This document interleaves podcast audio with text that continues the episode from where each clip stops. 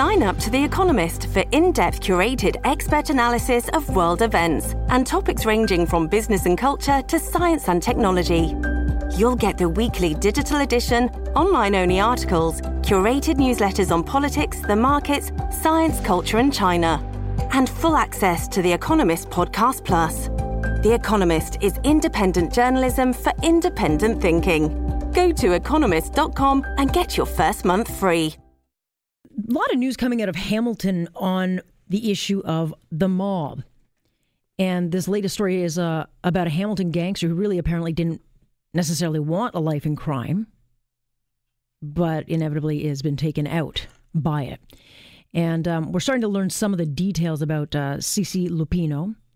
He is the son of mob royalty, and he was taken out last week as he returned to his mountain area family home. And according to the details coming out of a National Post piece by Adrian Humphreys, Luppino was gunned down in broad daylight by someone who they believe had uh, been watching him and who has been or was caught on surveillance, essentially following him into the garage and opening fire point blank.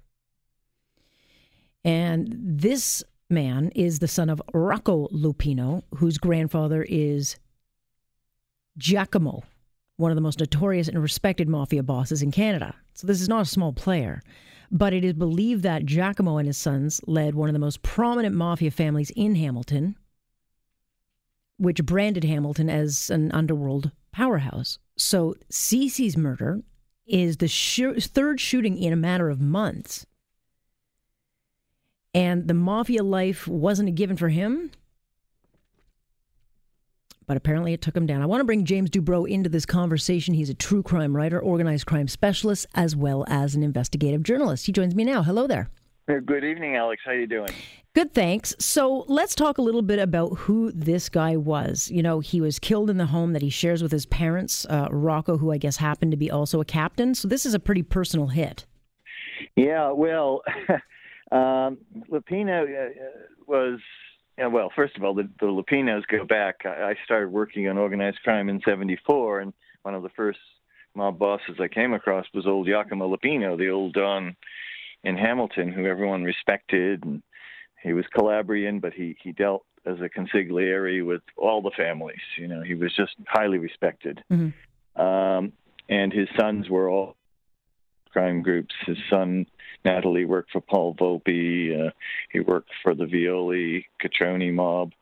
Um, this is a very well placed family. Rocco Luppino worked with Volpe and with Violi. Uh, this is a very well well placed family. Um, so an attack on Rocco's son, whether he was a major mobster or not, I don't think he was a major mobster. Um, I'm told that he uh, was on the edges, that he was helping run the family real estate. Uh, he certainly couldn't avoid it. He's being the son of such a and the son of such a notorious uh, gangster who only recently was involved in the uh, Violi um, fentanyl and drug ring. Right. Uh, having having been involved, you know, with his uncle Violi, uh, and his grandfather. I mean, this guy was in his DNA, organized crime. And it's well, his fa- his father is is it, he was a captain, correct? He's a captain. Well, captain is is a very hierarchical term. He was a fairly well known for many years 30, 40 years, uh, gangster in the Hamilton area. Let's put it that way. Right. They, they, it was said in Wiretap that he was a captain in the, the Buffalo family, but I don't believe that. I mean, he was the Buffalo family is almost dead. I think he was certainly well placed, you know, and, and they also said Violi was the underboss of Buffalo, but hey, who knows? And so, as I understand it, though, CeCe uh, didn't necessarily want to go into a life of crime because, you know, it came with the headaches. And so well, he, he thought, unless real... there's money to be made, I'm, I'm not going to go in. Well, it's very tricky when you're the son and, and when it's in your DNA and there's so much going on. I mean, I, I've spoken to people like this, and it's very, very tricky how, how you get around it. I mean, you know, the, as one put it to me recently, uh, a lot of sons and cousins and brothers of major mob people are being killed recently in mm-hmm. the Hamilton area. think of Musitano, think of uh, Albert uh, Lav- Lavarone. Yeah, and Cosmo Commisso. Yeah. Was killed. So these are all being related to such a well-known sinister crime boss can have its own problems, and other things can happen. Now, remember, the police inserted an informant into the Violi, Luppino, what have you, uh, drug ring that recently was prosecuted, and we don't know how that informant got in, how the police informant got in, but it was pretty devastating to the family. There's some who think, some organized crime experts think, that maybe uh, Chichi is what some of his friends call him. Uh, Luppino might have inadvertently introduced this guy, maybe through a real mm. estate deal or something. I don't know. Um, so that might be uh, one possible motive. Certainly, he was targeted it was pretty daring. Well, well let me let me go back with that because uh, both um, Angelo Musitano, Alberto Lavarone, yeah. they were killed in similar ways, where the person's right on their property, they know kind of where right. they're coming in, what time they're coming, and they go right in and shoot uh, assassination yeah, style. That's so that's a very personal style. kill. Yeah, it's a hit style. Uh, yeah, personal kill, but you know a lot of people kill personally. Remember, Johnny Papalia was killed yep. in front of his. Um, that was just because it was easy to do. I mean, when you're a hitman, you want to get the job done. You want to kill the person. Uh, it doesn't mean it's the same hit team or hit man, and it also doesn't mean that it's the same person organizing it. So it's it's it's tricky. Um, it's somebody hired usually, and it, it may be that he has that modus operandi. Certainly, he was he was he was followed and, and targeted, and it was he and obviously someone with no fear of the mystique of the mob. Right. Right. Uh, probably not a mobster himself. No, probably not a maybe a street gang uh, guy, but not a uh, a mafia guy. Uh, normally, you don't kill someone in their home uh, uh, because of the family. A lot of you can kill pe- people in a lot of places. well, know. Cer- certainly a message was being sent, given he lived with his father Rocco. I mean, uh, that that's a pretty that's a pretty brazen uh, message to send. No, yeah, I think they I think they didn't care, and it was easier to do that way people's guards are down when they're home.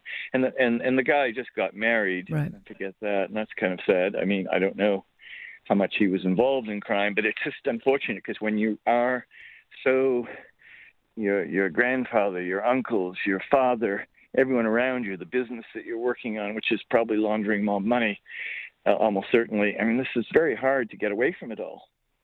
Uh, if you have a name like Luppino in Hamilton, if you want to get out of the mob, you have to leave, go far away from Hamilton. You know, if you have a name like Papalia, uh, if you if, so many names in Hamilton, you know, the, Papalia goes back to the 20s. Yeah. You know, 100 years. Well, you know, there's certainly a lot of jockeying, uh, certain, certainly since Vito Rizzuto's death. And so, what what do yeah. you think is happening here, and what we will expect uh, moving forward?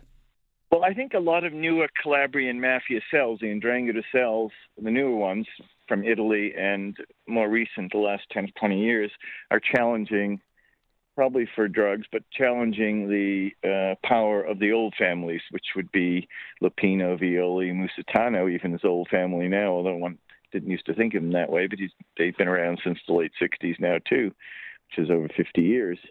So uh, I think a lot of people are challenging their and Commisso as well, challenging their power.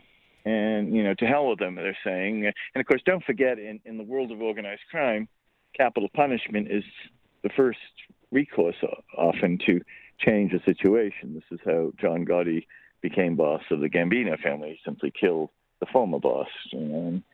uh, so capital punishment is used, and it's fairly efficient in getting changing these power structures and also getting rid of someone for good unlike a lawsuit or, you know, breaking legs. Well, so I think we do have a a, a, a uh, battle for control of some of the Calabrian cells, not just in the Hamilton, Southern Ontario area, but also in the Montreal area. Yeah. And I don't see any end to the bloodshed in the immediate future, because for each person killed, there's got to be retaliation.